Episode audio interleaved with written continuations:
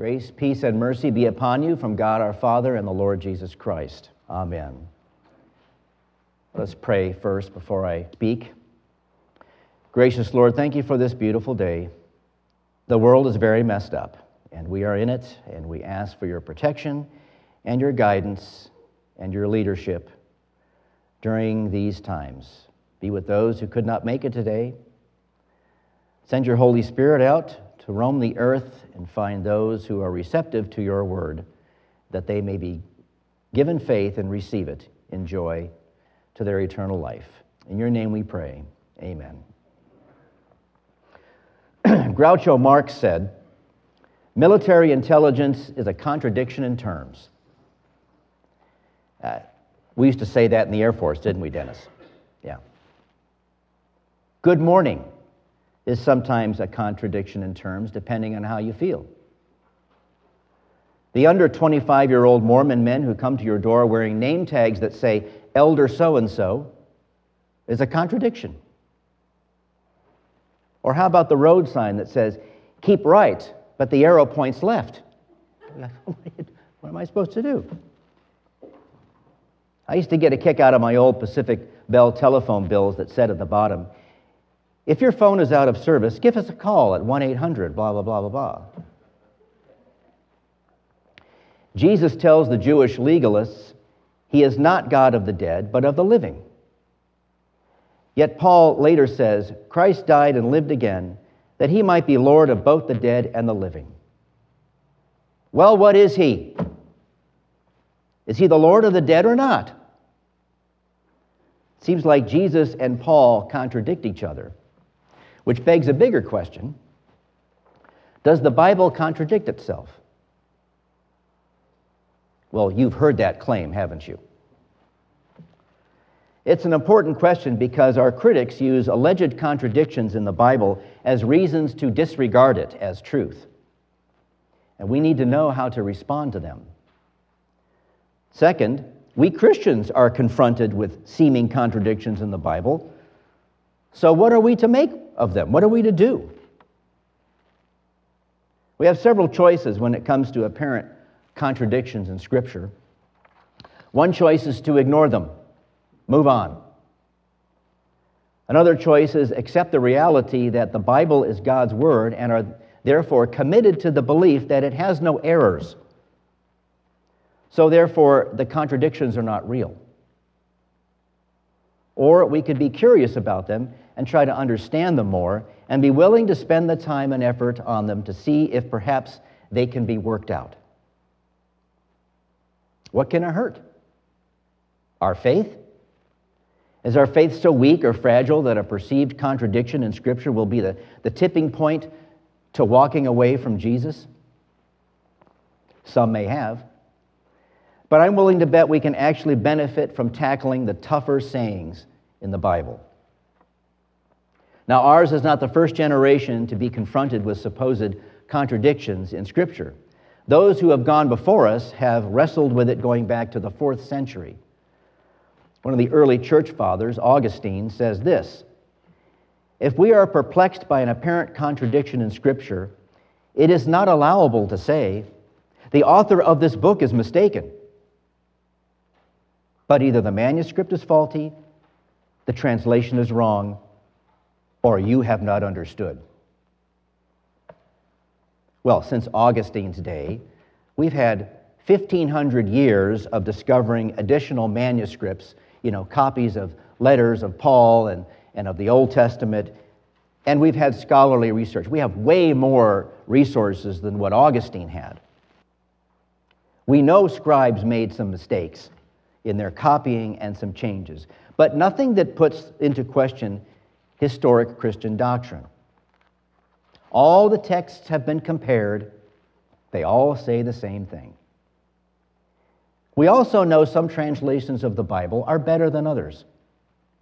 So when it comes to contradictions, the most likely problem is we don't understand them. To approach a contradiction, we must know what a contradiction is.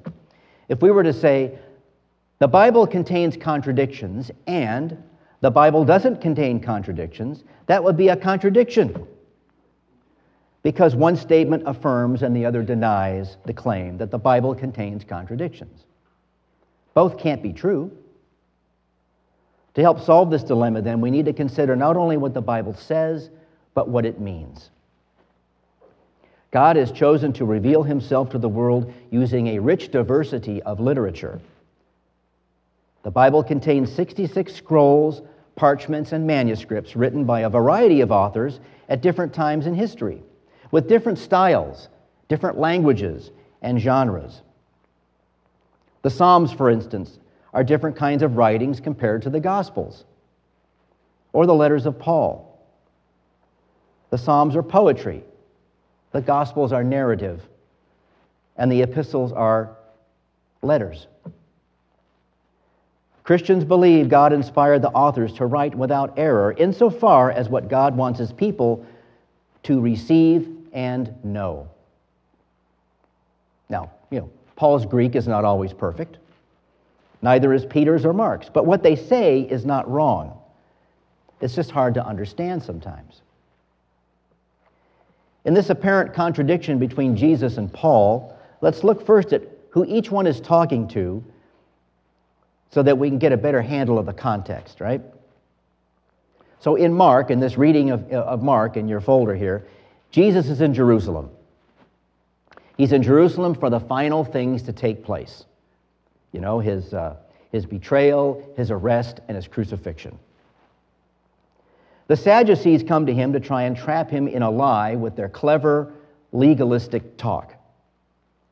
And Jesus isn't falling for any of it. He's speaking directly to them and accuses them of not knowing any spiritual thing of God. In responding to the Sadducees' ridiculous marriage scenario, Jesus flatly points out to them that marriage isn't going to mean this, uh, isn't going to mean and be the same thing in heaven as it is on earth, anyways. And as far as the dead being raised, if you're truly dead, you're dead. And you'll stay dead even when you're raised in the resurrection. Abraham and Isaac and Jacob believed and trusted God. So even though they died, they live, and God is their Lord. Not so for the Sadducees. They don't believe or trust God, and so they are dead and will remain dead, and God is not their Lord. That's what Jesus means for the Sadducees in these verses from Mark. It's a stark condemnation for those who put their trust solely in the law and disregard the kingdom and the power of God. Paul, on the other hand, is not speaking to Sadducees, but to Christians living in Rome. Rome, of all places, the mother of all lions' dens and chief hazardous city for followers of Jesus. I mean, Rome wouldn't become uh, safe for Christians for another 200 years after Paul had been through there. And Paul is doing the opposite here in this reading of what Jesus was doing with the Sadducees. Paul is encouraging his audience and giving them comfort in their trials. Now, he is correcting, the, uh, he is correcting some of their behavior because it would seem he's been informed of their quarreling with one another over some issues. But the dead Paul refers to are believers who have died. Christ is the Lord of those who have died in him. So he is also Lord of the dead and of the living. You see the difference? See, see this contradiction on the, surface can, on the surface can be resolved once you dig deeper and look at who's speaking to whom and what they mean by what they're saying. Now, this is an easy one to work out. Other perceived contradictions are not so easy, but I won't get into those until they come up in the, uh, in the readings for the year. Here's one thing I want you to take home from this without Christ, your sin, my sin, would condemn us before a righteous God who demands love of Him before all things and all other beings.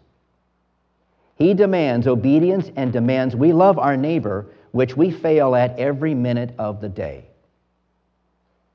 Without Christ, we would be truly dead, and God would not be the Lord of us. Okay? But he is our Lord because he has given us his Son who died for us on the cross and shed his blood for the forgiveness of our sin. We will die, but we will live. So he is our Lord in death and in life. Why should we stumble or falter at his word and promises when they are difficult to understand? Is he still not our Lord? Of course he is. Are his promises still true regardless of his difficult sayings? Of course they are. Can we acknowledge that perhaps the problem is with us? Of course we can. After all, we are not perfect. Our imperfect understanding of a perfect God isn't always going to be harmonious. Walter Kaiser is an American Christian writer, an Old Testament scholar, and public speaker. I want you to listen to what he says about contradictions and difficult passages in the Bible. He says this Why should we contemplate hard sayings at all? The obvious answer is that scores of serious readers want to understand the difficult issues in Scripture. Besides this, wrestling with Scripture, we can sharpen our attention to the details in all our Lord's Word. Thus, the more intently and patiently we examine the text, the more handsome the dividends to our spiritual growth. Disagreements within Scripture also supply strong incidental proof that there was no collusion among the sacred writers. The variations instead go a long way toward establishing the credibility of both the writers and their texts. These hard sayings also may be viewed as a test of our commitment to Christ. Difficult passages can be handy excuses for begging off and following the Savior no longer. Jesus spoke in parables for just this reason, so that some who thought they saw, perceived, and heard would actually miss seeing, perceiving, and hearing. Indeed, the apparent harshness and obscurity of some of our Lord's sayings rid him of followers who were unwilling to be taught or were half hearted in their search for the truth. They were not willing to look beyond the surface of the issues. There's nothing wrong or unspiritual, of course, about doubting, so long as one continues to search for a resolution. But there are some who cherish a spirit of petty and unnecessary objections, who are bent on misapprehending the truth and find in the Bible difficulties and disagreements which would seem to have been put there by God as stumbling stones for those who stumble at the Word. The way Jesus deals with disobedience and disagreements in the Gospels is strong medicine for our more courteous and tame ways of disagreeing with objectors. Well, you know, you and I have been, uh, have been through a lot together over these last 14 years, as we have heard some very difficult passages from this lectern and this pulpit. And I don't always choose to, uh, to resolve each one each time, but I try not to ignore them either or gloss over them. I haven't seen many, if any, people of our church saying, Yeah, I don't understand this. I'm out of here. Done. I mean, maybe it's happened, but I haven't seen it. That does happen in John's account of Jesus's, uh, Jesus teaching the crowds. Some say, This teaching is too difficult. We're done. We're gone. And then Jesus looks at the, at the rest, the 12, and says, You want to go with them too? It looks like we're all in this together for the tough, long haul of making it to the place, the, you know, the goal of eternal life, in which God is actively preparing for us even at this moment. So take heart. Jesus challenges us to think about him and realize he is more than a man, more than a prophet or teacher, or just a good guy with some morals, as some claim. We know he's more. He's our Lord and Savior. He loves us very much. Amen.